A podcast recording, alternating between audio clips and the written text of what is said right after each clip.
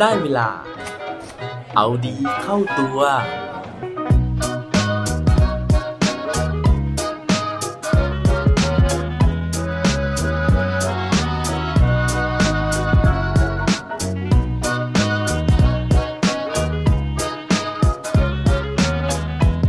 ุณเคยรู้สึกไม่พร้อมหรือไม่พอบ้างไหมครับ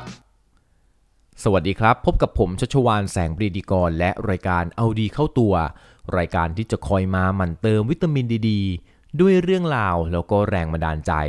เพื่อเพิ่มพลังและภูมิต้านทานในการใช้ชีวิตให้กับพวกเราในทุกๆวัน ช่วงนี้นะฮะผมเชื่อว่าหลายคนอาจจะเป็นเหมือนผมนะฮะที่เจอสถานการณ์รุมเร้านะฮะไม่ว่าจะเป็นโควิดนะครับไม่ว่าจะเป็น PM 2.5 เพราะฉะนั้นเนี่ยมันก็มักจะมีข้ออ้างกับตัวเองนะฮะในการที่จะ ผัดผ่อนนะฮะหรือว่าไม่เริ่มต้นกิจกรรมต่างๆสักทีนะฮะอย่างตัวผมเองเนี่ยผมก็ว่างเว้นจากการออกกำลังกายมาหลายวันนะฮะหลายสัปดาห์แล้ว เพราะว่าก่อนหน้านี้เนี่ยยิมนะฮะหรือว่าฟิตเนสก็ปิดนะครับแล้วก็ปกติเนี่ยผมก็จะไปปั่นจักรยานนะฮะหรือว่าผมจะออกไปวิ่งนะฮะแต่ว่าช่วงนี้เนี่ยก็หาข้ออ้างกับตัวเองว่าโอ้โหฝุ่นมันเยอะเหลือเกิน เพราะฉะนั้นเนี่ยก็งดไปก่อนดีกว่า การที่จะออกไปทำกิจกรรมกีฬาอย่างอื่นนะฮะก็เริ่มหาข้ออ้างนะฮะว่าโอ้โห ช่วงนี้เนี่ยร่างกายไม่มีแรงนะฮะขาแข้งก็เจ็บเจ็บปวดปวดนะฮะเพราะฉะนั้นเนี่ยก็ขอเว้นไว้ก่อนดีกว่า คือแม้แต่กิจกรรมนะฮะที่เริ่มต้นได้ง่าย ๆ แบบนี้นะฮะผมก็ยังพยายามหาข้ออ้าง แล้วเลยนะฮะในการที่จะไม่เริ่มต้นมันซึ่งพอนึกถึงเรื่องราวของตัวเองแบบนี้นะครับ ก็เลยนึกไปถึงเรื่องของหนังสือเล่มหนึ่งนะฮะที่ได้เคยอ่านมานะครับ หนังสือเล่มนี้เนี่ยได้พูดนะฮะแล้วก็ตั้งคำถามกับผู้อ่านแบบเราๆนะฮะว่าจริงๆ แล้วนะฮะเราเนี่ยมีความพร้อมอยู่แล้วนะครับเพราะว่าร่างกายของเราเนี่ยมันสมบูรณ์พร้อมที่จะเริ่มต้นสิ่งต่างๆ ได้นะฮะ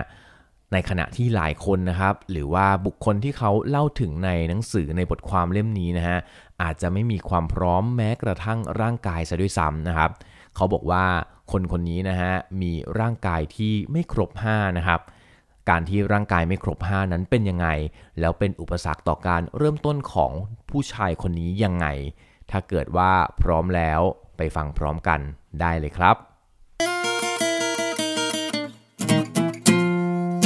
หนังสือเล่มที่ผมพูดถึงนะฮะ มีชื่อว่าไม่ว่าจะก้าวเล็กก้าวใหญ่ขอให้ได้เริ่มนะครับ ซึ่ง จัดพิมพ์โดยสำนักพิมพ์ Shortcut นะครับแล้วก็ผู้เขียนก็คือคุณสุริพงษ์ตันติยานนท์ต้องวงเล็บไว้เลยนะฮะว่าคุณสุริพงษ์คนนี้นะฮะเป็นอดีตหัวหน้าของผมเองนะครับแล้วก็มีมุมมองในการที่จะเขียนนะฮะหรือว่าจะเล่าเรื่องราวต่างๆได้อย่างน่าสนใจ ซึ่งหนังสือเล่มนี้เนี่ยเขาพูดถึง 49คำถามนะฮะที่จะช่วยเพิ่มก้าวดีๆ ให้กับชีวิต ในบทนี้นะฮะเป็นบทที่ 4 ของหนังสือนะครับเขาได้พูดถึงผู้ชายคนหนึ่งนะฮะอย่างที่ผมเนี่ยได้เกริ่นเอาไว้แล้วนะครับว่าผู้ชายคนนี้เนี่ยมีไม่ครบ 5 สาเหตุที่มีไม่ครบ5นะฮะก็คือต้องบอกว่าในประเทศญี่ปุ่นนะครับเขาไม่ได้พูดไม่ได้มีสำนวนเหมือนเรานะฮะที่ของเราเนี่ยเวลาที่เด็กเกิดมาคนหนึ่งเขาก็จะบอกว่า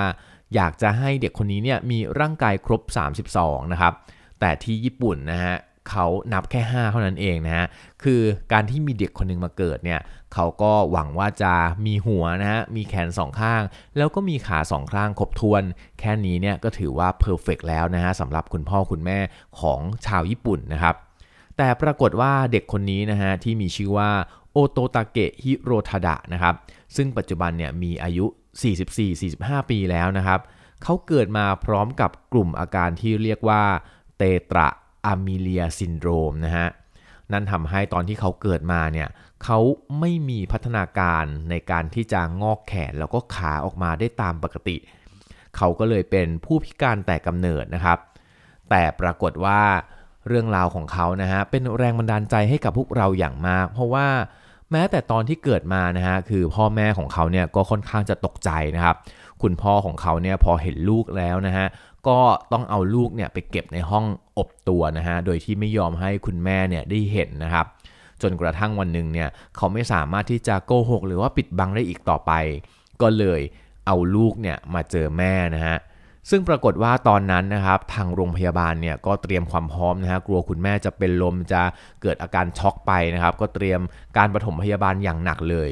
ปรากฏว่าวินาทีแรกที่คุณแม่เนี่ยได้เห็นคุณโอโตตาเกะนะครับ คุณแม่เนี่ยก็บอกว่าโอ้โห เด็กคนนี้ช่างเป็นเด็กที่น่ารักเหลือเกิน ลูกของเราช่างน่ารักมาก ๆเลย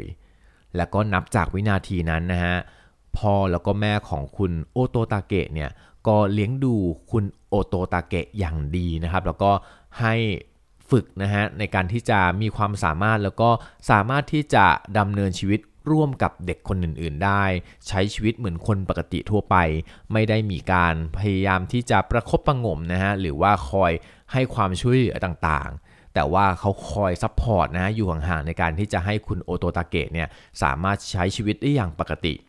ซึ่งนั่นนะฮะก็เลยทำให้คุณโอโตตาเกะเนี่ยไม่รู้สึกเลยนะฮะที่จะพยายามที่จะมาถามคำถามนะฮะมาเสียเวลาในการหาเหตุผลของชีวิตที่โชคร้ายของเขานะครับ เขาบอกว่าเขาไม่เคยรู้สึกเลยนะฮะว่าเขาขาดนะครับ แต่ว่าเขาเนี่ยยอมรับว่าชีวิตของเขามันอาจจะไม่สะดวก แต่ว่าเขาไม่เคยรู้สึกว่าชีวิตของเขาไม่สบาย เพราะว่าสิ่งที่เขาไม่มีนะฮะเขาไม่เคยรู้สึกว่ามันไม่มี เพราะว่าเขาเกิดมาพร้อมสิ่งนั้น เพราะฉะนั้นเนี่ยเขารู้สึกว่าเขาก็มีตามวิถีปกติของเขานะฮะเขาไม่ได้รู้สึกว่าเขาขาดอะไรไปเลย ทุกครั้งนะฮะเวลาที่เขาเจอคนอื่น แล้วก็เจอกับคำถามที่ถามเข้ามานะครับว่าทำไมคุณถึงไม่มีแขนขา เขาก็จะตอบกลับไปด้วยคำถามที่ว่า แล้วทำไมคุณถึงมีแขนขาล่ะ ซึ่งแทบทุกคนนะฮะจะต้องฉุกคิดก่อนตอบว่า ก็ฉันมีมันมาตั้งแต่เกิดนะฮะซึ่งเขาก็จะตอบกลับไปสั้นๆ ง่าย ๆ ว่า ส่วนฉันก็ไม่มีมันมาตั้งแต่เกิดไง ฉันก็เลยไม่รู้สึกนะฮะว่าฉันขาดอะไรไปนะครับเพราะว่าฉันไม่เคยมีนะฮะ ซึ่งนั่นทำให้บทสนทนาต่างๆเนี่ยจบนะฮะอย่างง่ายดายแล้วก็ไม่เสียเวลาเลยนะครับ คุณโอโตตะเกะนะฮะอย่างที่บอกนะครับนอกจากได้รับการเอาใจใส่จากคุณพ่อคุณแม่แล้วเนี่ยเขายังได้รับความเอาใจใส่จากครูดีๆ มากมายนะครับ ครูบางคนเนี่ยตั้งใจสอนให้เขาสามารถใช้ชีวิตได้เหมือนเด็กปกติให้ได้มากที่สุด แล้วก็มีคุณครูท่านหนึ่งนะฮะที่สอนคุณโอโตตะเกะไว้อย่างดีมากเลยนะฮะ คุณครูเขาสอนนะครับว่าแทนที่เรานะฮะจะไปพยายามทำในสิ่งที่ทำไม่ได้ ด้วยข้อจำกัดทางกายภาพที่เลี่ยงไม่ได้ เพียงเพราะว่าเราจะได้เหมือนใครๆ สู้ให้ตัวเรานะฮะหันกลับมามองสิ่งที่ตัวเองทำได้แน่ๆ ภายใต้ข้อจำกัดที่มี แล้วก็ทำมันให้ดีที่สุดน่าจะดีกว่า นั่นก็เลยเป็นจุดพลิกนะฮะความคิดแล้วก็การใช้ชีวิตของคุณโอโตตะเกะ เขาก็เลยเลือกทำในสิ่งที่เขารักนะฮะจนวันนี้นะครับเขาได้กลายเป็นทั้งนักข่าว นักกีฬานะฮะแล้วก็เป็นคุณครูด้วยนะครับรวมถึงเป็นนักเขียนชื่อดังของหนังสือที่มียอดขายสูงเป็นอันดับ 3 ในญี่ปุ่น ที่ชื่อว่าไม่ครบ 5 นี่เองนะฮะนั่นเป็นชื่อหนังสือของเขานะครับกลายเป็นว่าชีวิตของเขาเนี่ยเพอร์เฟกมากๆนะฮะแล้วก็กลายเป็นชีวิตที่หลายๆ คนอิจฉา แล้วก็อยากจะมีชีวิตแบบนี้ เพราะฉะนั้นหากวันนี้นะฮะ ใครที่กำลังท้อถอยนะครับว่าชีวิตอาจไปไม่ถึงฝั่งฝัน เพราะความสามารถที่ด้อยกว่าคนอื่นๆ ลองนั่งนิ่งๆนะฮะมองตัวเองที่กระจกแล้วก็มุ่งมั่นหาเรื่องมั่นๆ ที่เราทำได้ดีอย่างมีความสุข คุณสุริพงศ์นะฮะเขาบอกว่าให้เชื่อสินะครับว่าเราทุกคนต่างมีจุดนั้นในตัวถ้าเกิดว่าเราลองมองหามันดีๆ และเมื่อเราหาพบนะฮะก็ให้มุ่งพัฒนาสร้างศักยภาพด้านนั้น ให้เป็นจุดแข็งที่สุดของตัวเราเอง แล้วก็หาหนทางที่จะใช้มันในการใช้ชีวิตให้ดีที่สุด เนื่องจากว่าต้นทุนชีวิตของแต่ละคนนะฮะไม่มีทางที่จะเท่ากันนะครับ แต่ใครจะไปได้ไกลแค่ไหน อยู่ที่จะใช้สิ่งที่มีอยู่ให้เป็นประโยชน์กับชีวิตได้ยังไง ถ้าเกิดว่าคนที่ไม่มีทั้งแขนแล้วก็ขาเนี่ยยังสามารถสร้างชีวิตดีๆ ให้กับตัวเองแบบนี้ได้ แล้วพวกเรานะฮะจะยอมแพ้อะไรง่าย ๆ ได้ยังไงครับ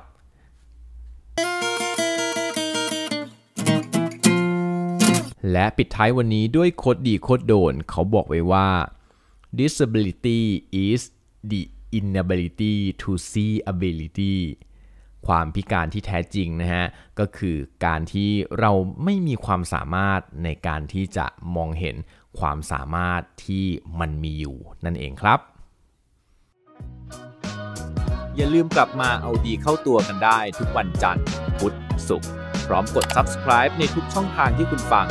รวมถึงกดไลค์ กดแชร์เพื่อแบ่งปันเรื่องราวดีๆ ให้กับเพื่อนๆของคุณผ่านทุกช่องทางโซเชียลมีเดีย